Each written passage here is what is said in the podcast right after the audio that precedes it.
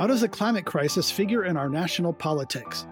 Climate One features energy companies and environmentalists, Republicans and Democrats, the exciting and the scary aspects of the climate challenge. I'm Greg Dalton. Fiery young people and historic wildfires have propelled climate disruption onto the agenda during this presidential election.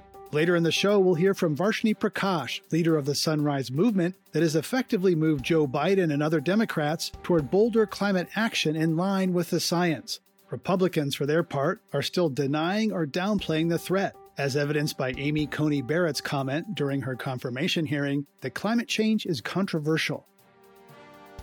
Not long ago, Democrats and Republicans basically agreed on climate change. Republican Governor Arnold Schwarzenegger put California at the head of the charge to reduce greenhouse gas emissions. Senator John McCain crossed the aisle to co sponsor three versions of the Climate Stewardship Act, none of which made it through the Senate.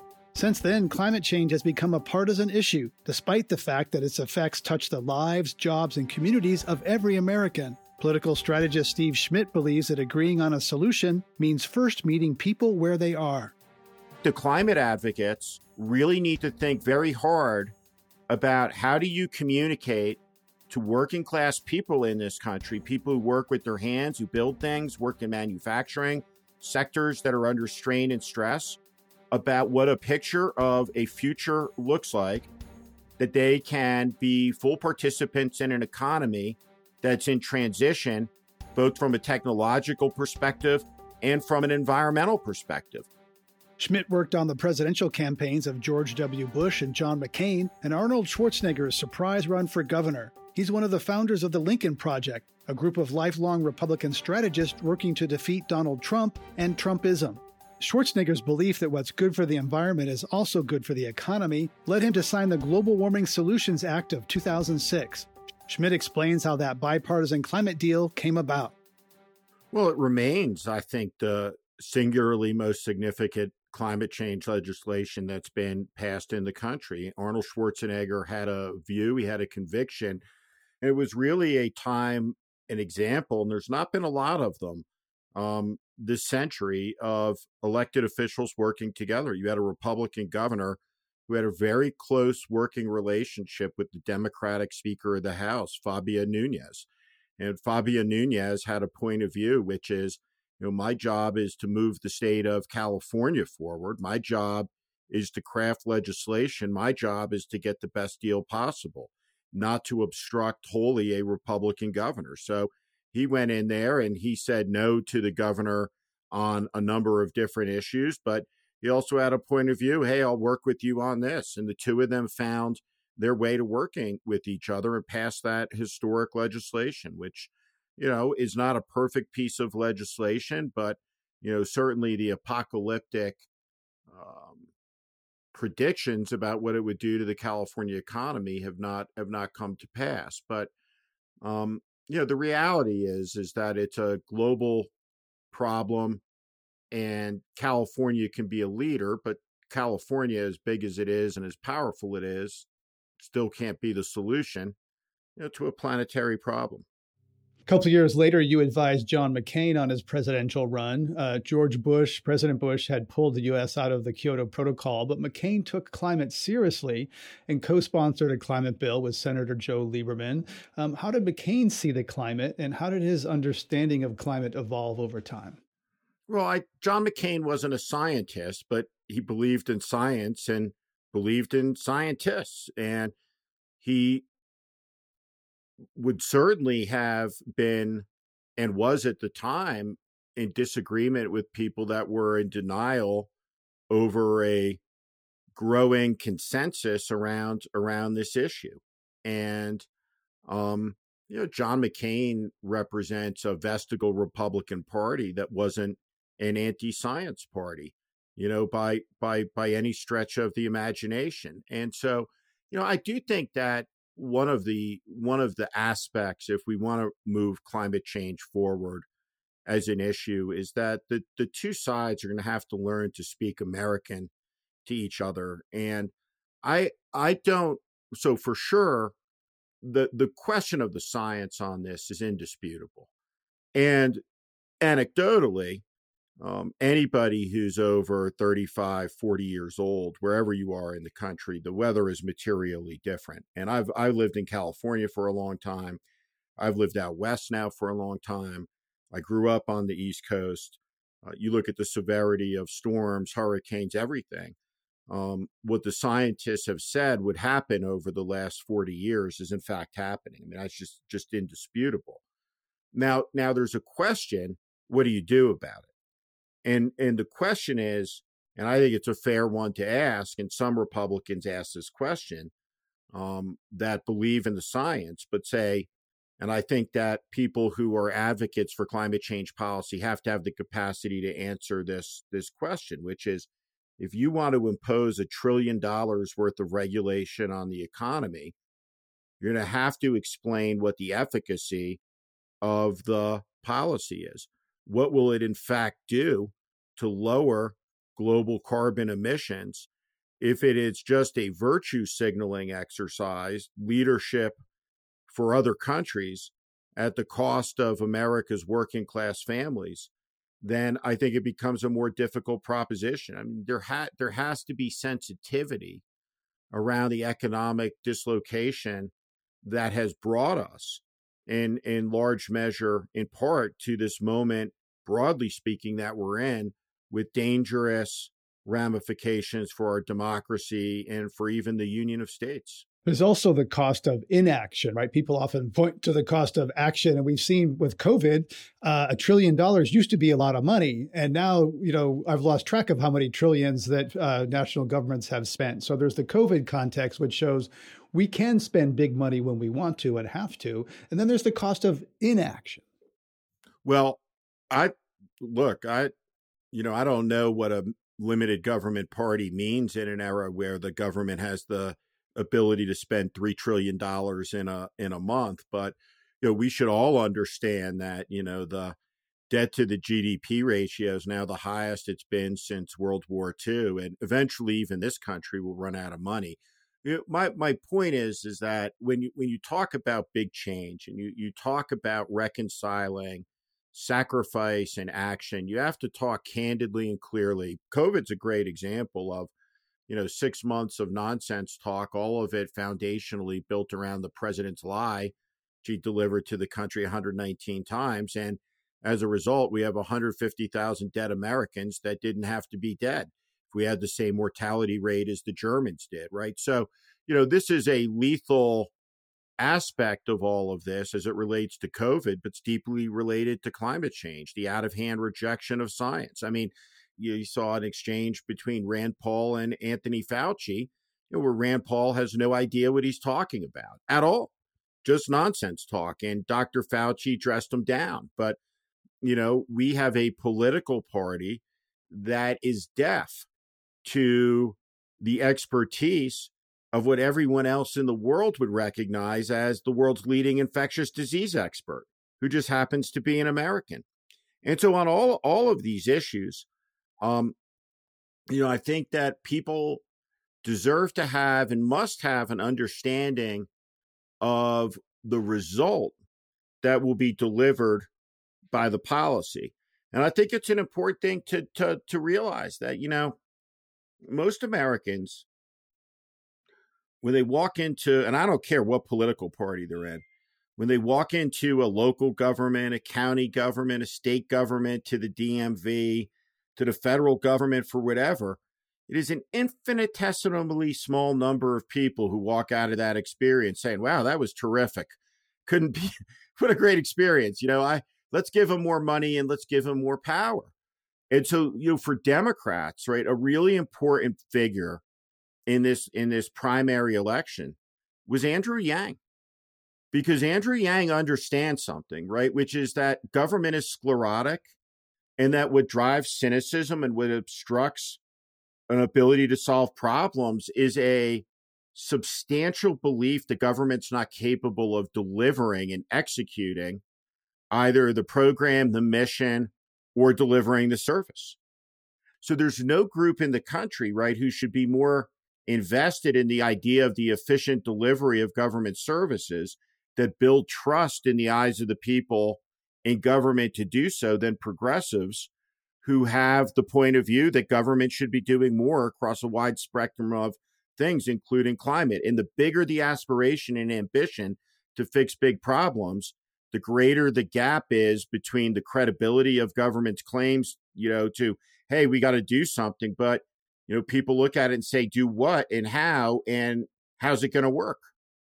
There's been a, and I think you touched on something that's been a narrative since Reagan, you know, said, uh, you know, government is not the solution, government is the problem. Bill Clinton said the era of big government's over. Grover Norquist wants to, you know, drown it in a bathtub. The narrative that government is ineffective and stupid has been quite dominant in the last since since Reagan. But you know, there's a U.S. military, which is a government agency, and there's a, been I guess I push back on that, that government also gets a lot of the hardest problems that markets don't solve very well. We ask government to solve homelessness. We ask government to solve a lot of things where markets don't work so well. Um, so I just want to you know say that push back against that narrative that government is always bad. You, you know, yes, the DMV is, is no one's place. I'm not saying I'm not saying it's bad, and you know, so that you have a reflexive defensiveness to this, right? Which I which I think is an important. I say this respectfully, which is which is this. So Reagan and that expression, which was a political expression, right, that had resonance at a time where there was a majority of the country that believed that the Great Society programs that they had been ineffective, that government was too much, that smaller government, more controlled government, and the pendulum always swings back and forth in American life on this question. I would argue that Trumpism is an entirely different matter altogether. But but I do think that's unfortunate because I do think that there are problems, right, that only government can solve, that only government has the has the scale to solve.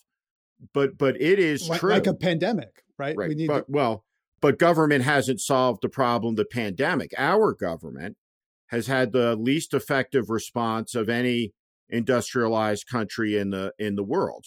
And so what I'm saying is that when you look at government I have no argument with that whatsoever that he's the most incompetent administration. But up and down, you can look at Flint. You can look at the LA school system. We can look at lots of places in America where Republicans have no influence at all. And by no influence, I mean 0.0. And you see chaos in the schools, you see chaos across the board. Look at the local administration of the city of San Francisco right now on quality of life issues or in Los Angeles. So, what I'm saying is that people, regardless, right, regardless of where they are, right, on the political spectrum, regard 85 to 90% of people in this country agree with each other on the question of basically what do we do to solve the immigration problem? What do we do to past the first steps of common sense gun control. The brokenness of our politics is that we have 90% agreement on a dozen different solutions that we cannot get through the state or federal legislative processes because of the systemic brokenness of politics. And, and all I'm saying is that in order to get to the big type of solutions that you need on the biggest problems, there has to be some level of restoration of trust between the citizenry and the government. And it's not just distrust of the Trump administration, though it's spectacularly incompetent. It's broad distrust across the board over many years about the capacity of government to deliver services. And so the updating, the modernization, I don't think that there's bad people in the DMV. I don't think they have the technology, for example, that a private sector company does that's operating on a Salesforce platform. There needs to be top to mo- bottom modernization, you know, of all of this. There needs to be a strategy. And, and what I'm saying is the articulation of a strategy that can answer the question about how does this make life better for the people 10 years from now, 15 years from now, 20 years from now. That should be something, if you care about climate change, that is a first order strategic priority with regard to communicating to the country about what the crisis is, how much time we have, and what must be done to solve it in a way that grows the coalition, that doesn't keep it static, that doesn't keep the problem un- intractable. because it's not a good thing that there's been no forward progress on this legislatively since 2006 anywhere else in the country, not to mention the country's withdrawal from the Paris Climate Accords. Right. Well, I think one of the questions problems is we don't want to pay for the DMV. We don't want to pay the taxes that could uh, allow the DMV to buy a Salesforce platform or to invest in the infrastructure because w- we want to see what's the return for me. What am I going to get out of this? What's going to be direct personal return? And in climate, that's really hard to calculate. You know, what is the cost of uh, reducing greenhouse gas emissions so Florida doesn't get hammered with hurricane after hurricane, so the American West doesn't burn uh, like a fireball several months a year? So if we if we're only thinking about that direct payback, I don't think we get there. Well, I, I mean, I, I do think again, right, like on the efficiency, you know, in the state of California, you know, if you if you have someone right who's in the top bracket, let's say, you know, someone who makes over a million dollars a year, it's a lot of money, right? But they're paying fifty three percent, right, of their salary between the federal and state all in. Right. I, I'm not sure, right, you know, at that income, at lower incomes, a couple hundred thousand dollars a year in household income in you know suburban sacramento san francisco los angeles you know you're not living the lifestyles of the of the rich and famous. And so you know i think it's easy to say more money more money more money you know for everything else. But what i'm saying a lot of the solutions to increased efficiency in the end contain costs don't cost more. We have we have tremendous inefficiency you know, every everywhere we look. You know, and I'm just saying this analytically that, you know, if you're in the climate advocacy side, right, and, you, and you're trying to communicate that we have a major problem, and we do, right? When you look at when you look at the fires, right in the in the west and the size and the and the scale of them right the ferocity of the of the hurricanes i think you have to be introspective if you're on that side and to say, why isn't this coalition growing consistent with the increasing obvious severity of the problem? And so it's one thing to, you know, I think step back and tell people they're wrong or, you know, that they're not doing this or that or whatever. But this issue is going to require, I think, some introspection. Forget the Republican politicians in the Senate, they're in the House. They're a lost cause. They're a lost cause right? By the time they get there, every one of these people is anti-science, you know, with few exceptions, right? They're they're beholden to an increasingly extreme base. National Republican Party is going to look more like the state of California Republican Party, right? And so the the place you have to convince people is at the people level, right, which is below the political class level, you know, to demand take action and make this an electoral issue. This is Climate One. I'm Greg Dalton. My guest is political strategist Steve Schmidt, a co founder of the Lincoln Project.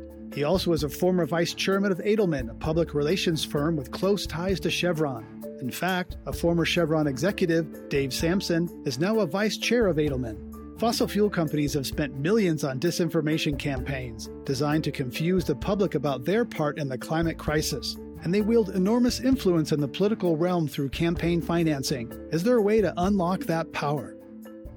I think that as a political matter, the side that denies climate change is on the defensive. The side that the climate change side is on the defensive about is the what we're going to do about it side, right? In a way that leads to buy in from the American people that it's not going to break me economically. You know, it's not going to shutter my business. I- will give you a great issue, right? That's, um, you know, in the state of California, these bans on single use plastic bags. Now, the climate argument is a serious argument all the time or none of the time, in my view. And the, and the reality on that product was you banned a product that was American made, that was made from a natural gas platform and decided instead to import as a solution these heavier gauge bags from China, which are made from petroleum bases. And not to mention the tens of thousands of people who worked in manufacturing facilities in the state, making a living wage, who now all of a sudden are looking at the political class of the state saying, well, the plastic bag here is a mortal threat and we're going to eliminate tens of thousands of, of jobs on a bunch of junk science. Litter's a problem, but you can recycle all of this stuff. And so that working class voter who sees a regulatory regime on a on a wide range of fronts defaults to being very unsympathetic to the same people who are trying to get rid of their job who are also telling them about the exigent emergency circumstance of climate change. And so I think the climate advocates really need to think very hard about how do you communicate to working class people in this country, people who work with their hands, who build things, work in manufacturing sectors that are under strain and stress, about what a picture of a future looks like that they can be full participants in an economy that's in transition, both from a technological perspective and from an environmental perspective, that they're not going to be left out of the ability to climb because we're in this giant mess in this country. Because at the end of the day, 40% of people have $400 cash savings and have completely lost faith in expertise and science, the American dream, and have uh, taken on a nihilistic approach to to politics. And what animates them is animus towards the other tribe. And that's where we are. And so, you know, my my point here is that in this Supreme Court fight is a great example of the type of majoritarianism that the founders warned the country about in Federalist 10. We're deeply worried about this right? The the inability for the faction to suppress the debate around the obvious public good. And climate change fits into that. But, you know, I think that if you're an advocate of climate change, you, you have to think about how to deliver this message because it's an urgent one to people who have been propagandized, people have been lied to, people have been spun a line of BS for 25 years on a collection of very dishonest platforms. And it's an enormous strategic task, but there is introspection called for on the question of how can we do this better on the climate change side of it. And back to your former boss, uh, Arnold Schwarzenegger, he was better than anyone in sort of making, debunking this idea that the economy and the environment are always at odds. Uh, he was very persuasive in saying, look, these things can go together. Look at California since that law he signed, the economy has thrived. Tesla has now changed the American, the global auto industry and helping drive down the cost of batteries. Solar electricity, some of the cheapest electricity on the planet right now. Markets are working, right? Why aren't Republicans embracing those market innovations and progress, which are a lot of that's American grown? I, I think like part of it is understanding um I mean, first off, right, Republicans in the state of California don't have any political power at all, right? They they can't stop anything from happening, right? So if anything, right, is or isn't happening, right? The the the one group that isn't responsible for good or bad is a group that has no power, right? I mean, the the Republican legislative minority has as much influence in California as does the Nevada Republican legislature, right? It's just you know, and they've they've put themselves they put themselves in that position. But if you look at it just from a public opinion perspective, you know, California is a nation state. And if you look at the diffusion, let's just take it back to when there was still a healthy Republican Party in the state, or at least it wasn't in super minority status. Two very different states economically, right? You know, Republicans are overrepresented in the Central Valley and in the northern part of the state. And that's a very different economy you know, from the coastal areas of the state. I mean, you want to talk about income inequality, drive to Palo Alto, right? Stop, look at the tower, turn around, and drive back 35 miles, you know, into the valley. I mean, you have you have Great Depression economies in some of some of these places. And so from an agri- agricultural base, um, drought, the state's water policy is a disaster and has been, you know, for for probably most of our lifetimes. Republicans are representing a downscale economically part of the part of the electorate. And both Trump and Hillary Clinton lied when they went to West Virginia to talk to the voters there. So Hillary went there and she said, listen, coal miners and and and all that, the, the clean energy jobs are coming. Clean energy jobs aren't coming to Eastern Kentucky and West Virginia. They're not. Trump went there and said all the coal mining jobs are coming back. Well, they're not. They're not. Right. But what's easier to believe? Something that never existed or a past that you can still touch? So, where and how does energy matter in the presidential and down ballot races this year? I don't think it does particularly. I think that there's, you know, look, and I'm involved in a group called the Lincoln Project, and you know, we have a um, point of view in the race, you know, and we were we were deeply troubled watching the Democratic primaries in the fall because there was a name not often spoken in them. Thy name is Trump, and you know, our point of view is the first issue, the second issue, the third issue, and the next 147 after that are all one thing Donald Trump. Donald Trump is the biggest, worst problem the country is facing, and he's the easiest one to fix. Can't fix anything until he's removed from power. And here's the reality. And I, I just I believe this to the bottom of my heart. We're not getting back to energy policy in this country. In fact, we're not getting back to anything until COVID is under control. And I think a lot of Americans look at this and they think, well, God, you know, this has been going on since March. So like it's got to be halfway over, right? It's right it's it's not. Like we're still we're still at the beginning. We're to we're to have a we're to have a death count that exceeds our total World War II casualties, maybe much much higher. A disaster for the ages. Disaster for the ages. The economy is shattered you know, one one out of every 1500 black people in America is going to die of COVID.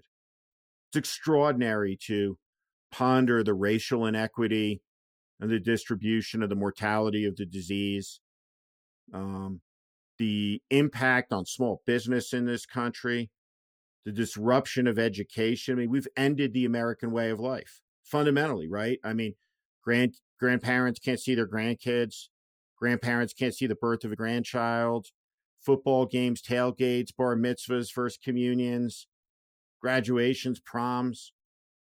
Because of Trump, none none of this had to happen. And so, you know, I I climate change is an emergency. One need look no further than than California. You know, but in but in the middle of the pandemic, that there could be an emergency that even has primacy over that is just testament to the profound dysfunction, incompetence, malice, malfeasance, you know, that, that we see out of this administration. It's just unbelievable. If you're just joining us, my guest is Steve Schmidt. He's a former campaign strategist for John McCain and George W. Bush and co founder of the Lincoln Project. Disclosure a member of my family has contributed uh, to the Lincoln Project. Coming back to where we started and getting toward the end here, um, Republicans, there's been talk that they're seeking a new message on climate, that they're worried about losing a generation of, of, of voters who really care about climate. What, what is that path? Is there a path for Republicans and Democrats to come together on climate in a Biden administration? You know, what, what does that look like? There's a problem. The problem calls for a solution. Solutions that work are based in pragmatism and you know one thing i'll just say like i'll just i'll just react to and you know i've always enjoyed our conversations you know when we've when we've talked about climate and you know i think when you look at people who want to get to the same place but you know have to listen to each other and when i hear kind of the term fossil fuel companies and just in the state of california i mean largest employer in the state is chevron. I mean if chevron were to suddenly disappear and you know all of the jobs associated up and down the economic ladder with Chevron it's devastating for the state, not to mention if you actually work for, for Chevron. And so the the climate change side of this, I mean, if you if you look at the fossil fuel economy in the in the country, it can't be turned off overnight. You know, there's there's millions of jobs that are, you know, that are dependent on it. And and to be honest with you, you know, I've never. It, it, it seems to me in the same sense that when people talk about it, it particularly out of California, right? You know, we're at the age of driverless trucks and you know cars and all of this stuff. I mean, number one living wage job for a non-college educated white male in America is driving something to somewhere. And you know, I don't have the answers to that to that stuff, but you know, other than from the perspective of what I've done for a living is if the Democratic Party's position is through the debates and everything else is that fossil fuel economy and if you you work in any you're making you're making equipment you're making automobiles doing doing whatever say well my existence is super, superfluous to them. It's it's irrelevant. And and it's like that's to to move forward on this gotta gotta be able to bridge people's real anxieties you know, with the edges and circumstance of how we fix this problem. We've been talking about climate and the political divide with Steve Schmidt, former Republican campaign strategist and a founder of the Lincoln Project. When we come back, the leader of the Sunrise Movement has a warning for Democrats. It's time they step up to the plate. We're done electing and protecting and supporting Democrats just because they have a D next to their name just because you're a Democrat, it doesn't mean that you're good on climate. It doesn't mean that you are a champion.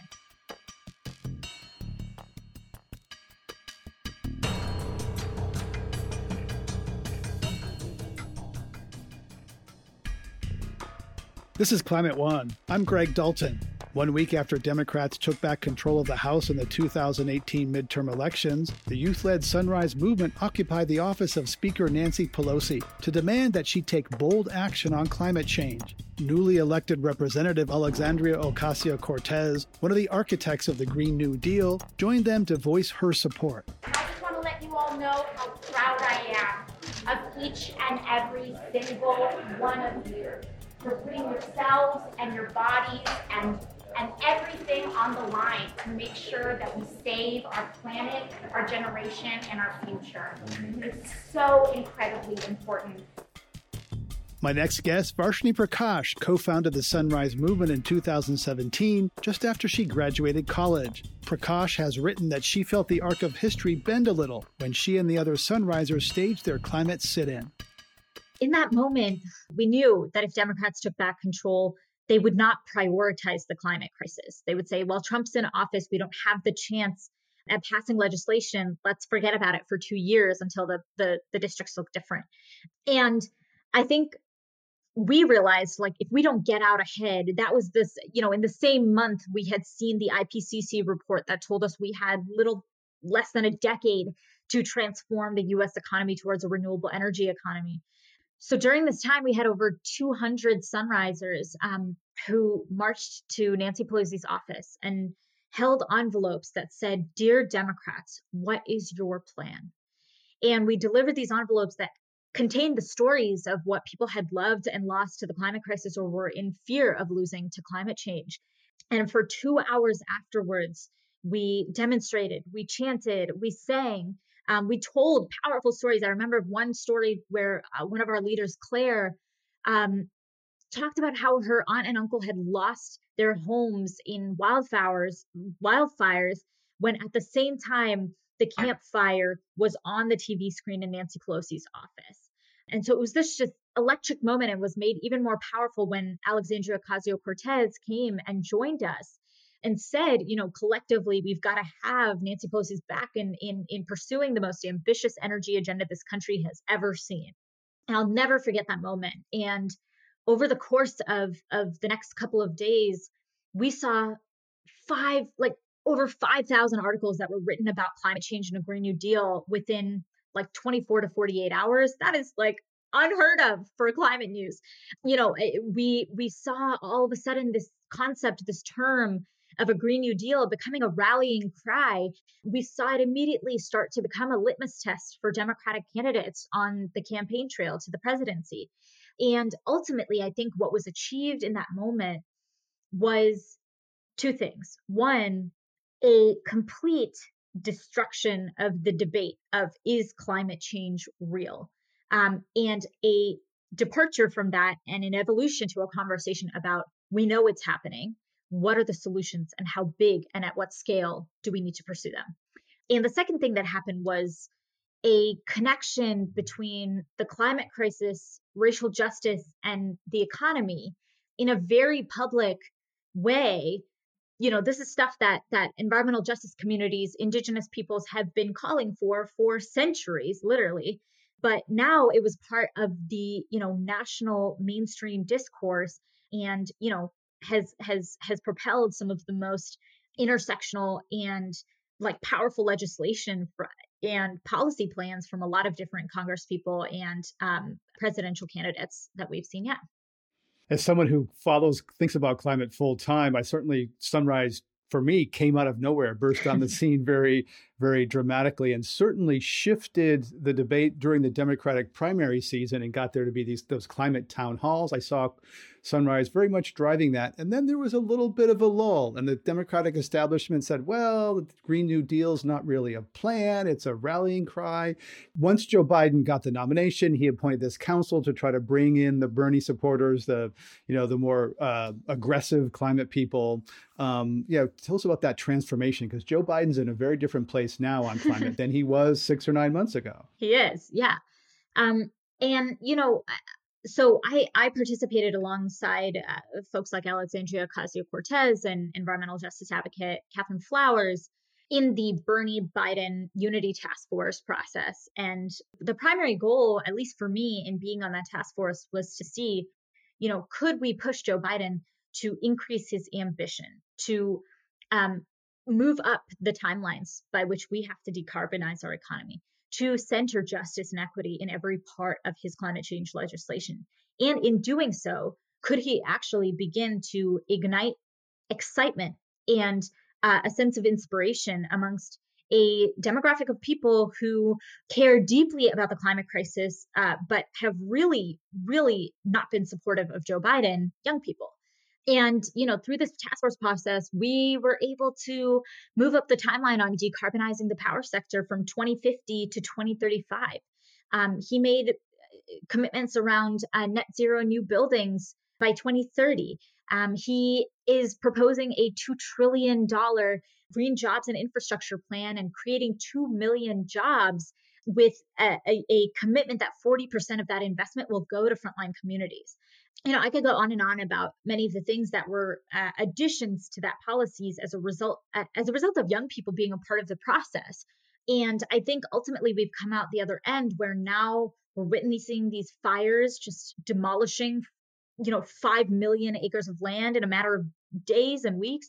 We're seeing, you know, there were like I, last time I checked, there were eight storms brewing across the world simultaneously. We've seen the Gulf Coast being hit again and again and again.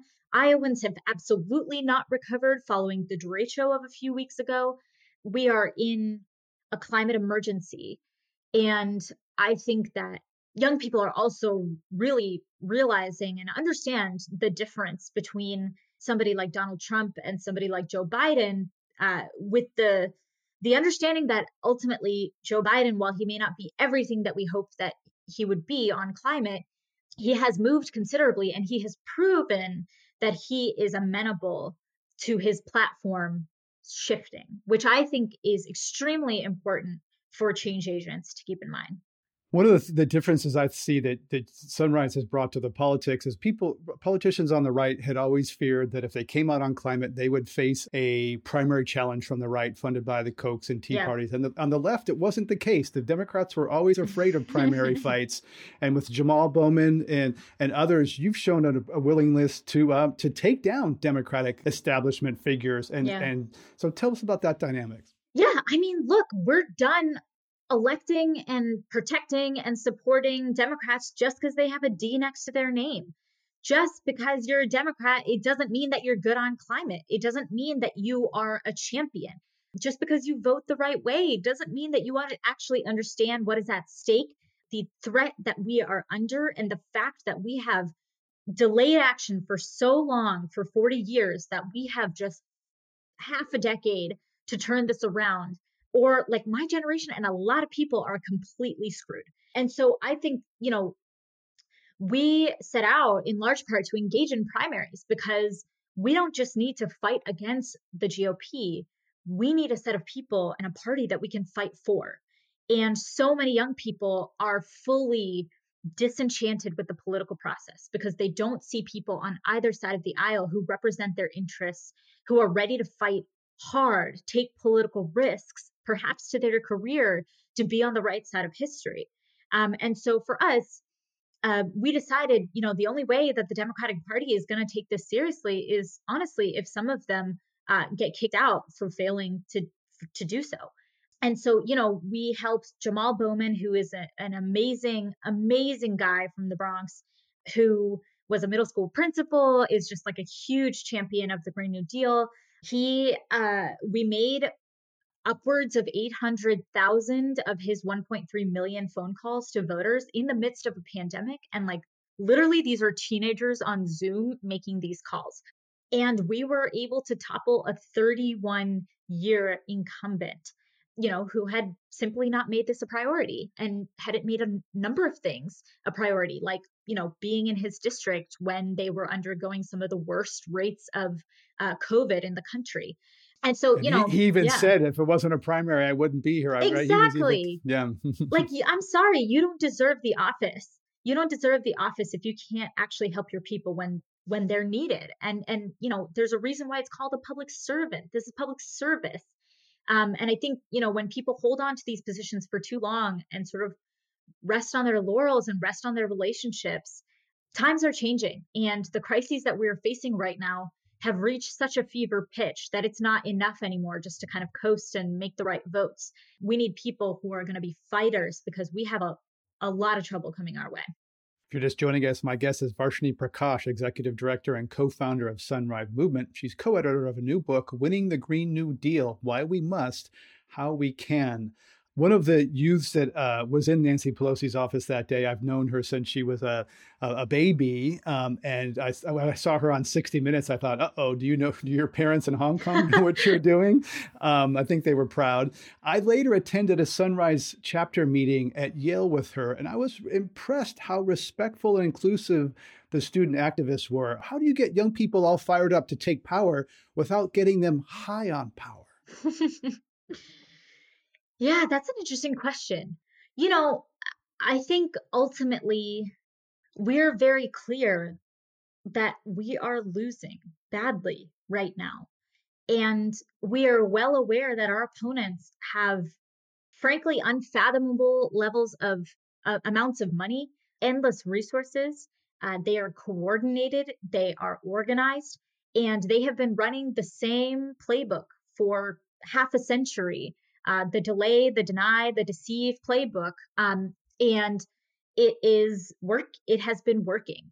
Um, and so I think we're clear that we can't just be sort of like small groups of individuals like being morally righteous but not actually perhaps like growing our ranks we have to be talking to new people we have to be bringing in lots of folks who are worried about this crisis but have never taken action before because if we're just preaching to the choir we're never going to win. And so, actually, I think interestingly enough, to build power, you have to um, share power. To build power, you have to bring people in. You have to be inclusive. You have to make it a welcoming space. You have to give everybody a role. You have to make sure that you are teaching people who have never done this before how to run a meeting, how to have a one on one conversation with somebody else, um, to bring them in, how to canvas, how to phone bank. You have to teach people how to do a direct action. There's how to tell a story. Like the number of things I had to learn from scratch when I was younger. I mean, you know, it's because people invested in my leadership. So I think, you know, if we are serious about getting millions and millions of people into this movement, we've got to get off our high horse. We can't, you know, be using all this jargon and, and words that people don't know or creating sort of unrealistic expectations for the kind of person that joins a movement. We've got to make it as accessible and open and welcoming as possible because we need every person that's going to come through that door. One of the things the Green New Deal challenges is sort of uh, markets and re- reshaping or certainly constraining markets. They've been quite unleashed since Milton Friedman in the 70s and said shareholders are mm-hmm. primary. How has market fundamentalism shaped the way the United States views and responds to climate disruption? When you have an economic system that has said, leave everything to the markets, deregulate industry. Let industry do whatever it wants. You know, there's no need for government to enforce industry or or um, stop pollution or make some of these like big monumental investments to actually invest in the the green energy sector. When we have created an economic system that is about profit for profit's sake without consideration of you know literally the future of the planet or at least humanity's role in it I think this has created a sense that ultimately there was a, a deep di- imbalance over the last 40 years that has been tailored very much to the markets and far less to the role of government in actually being able to implement the kinds of policies to solve the problem. And so now you're seeing a lot of people saying enough is enough. Like the markets had a chance to change this, to address this problem for 40 years, and they utterly failed. And honestly, it's a lie, anyways, because the government actually props up the fossil fuel industry, as we've seen through this pandemic or through fossil fuel subsidies and tax breaks. And I think when we look back in history at any time where there was an all hands effort to uh, address some form of existential threat, whether it was World War II, whether it was the Great Depression, whatever it was, you saw the government taking a very active very critical role in uniting uh, American both you know people, industry, academia, unions, movements, and bringing people together towards a common to to face that common threat. And you know, I really think that we have that opportunity in the climate crisis as well but to pass the kinds of like honestly dozens of pieces of legislation that we will need to do to to address this issue over the next decade, it's going to require our government. We can't just leave it to the markets to do that. You know, last question is the science is dark, the odds are long. The, the weight of the future of the world is on young people's shoulders. How do you carry the weight of all of the intensity that you think about every day and not get consumed by it? Mm-hmm. Yeah. I mean, I think there's a couple things. One is I do let myself get consumed by it. And I actually think most of the time that it feels overwhelming and terrifying is actually us resisting the actual grief and pain that we feel. Um, and so sometimes what you got to do is you just got to stop and cry or light a candle or do whatever, say a prayer, do whatever you need to do to actually feel what you're trying to feel. Because um, I find that like the pain oftentimes is like more in the resistance to the actual feeling than than anything else. Uh, the other thing I'd say is is um, having to develop like more spiritual practice has really helped me, and I think as part of that, one of the greatest teachings is basically the balance between the fact that you don't really have any control over the world's destiny in a real way. It is not like solely my responsibility to fix the world. And at the same time, I have an immense amount of power to shape what I can touch, and that could potentially change the course of history. And both of those are true, they are held at once. But I think being clear about that reality and being le- able to let go a little bit of the the pressure and the ego of that, I think is immensely helpful. You've been listening to Climate One. We've been talking about the politics of climate with Varshini Prakash, executive director and co founder of the Sunrise Movement, and author of Winning the Green New Deal Why We Must, How We Can. My other guest today was political strategist Steve Schmidt, co founder of the Lincoln Project. To hear more Climate One conversations, subscribe to our podcast on Apple Podcasts, Spotify, or wherever you get your pods. Please help us get people talking more about climate by giving us a rating or review. It really does help advance the climate conversation. Kelli Pennington directs our audience engagement. Tyler Reed is our producer. Sara-Katherine Coxon is the strategy and content manager. Steve Fox is director of advancement. Anny Celsi edited the program. Our audio team is Mark Kirschner, Arnav Gupta, and Andrew Stelzer. Dr. Gloria Duffy is CEO of the Commonwealth Club of California, where our program originates. I'm Greg Dalton.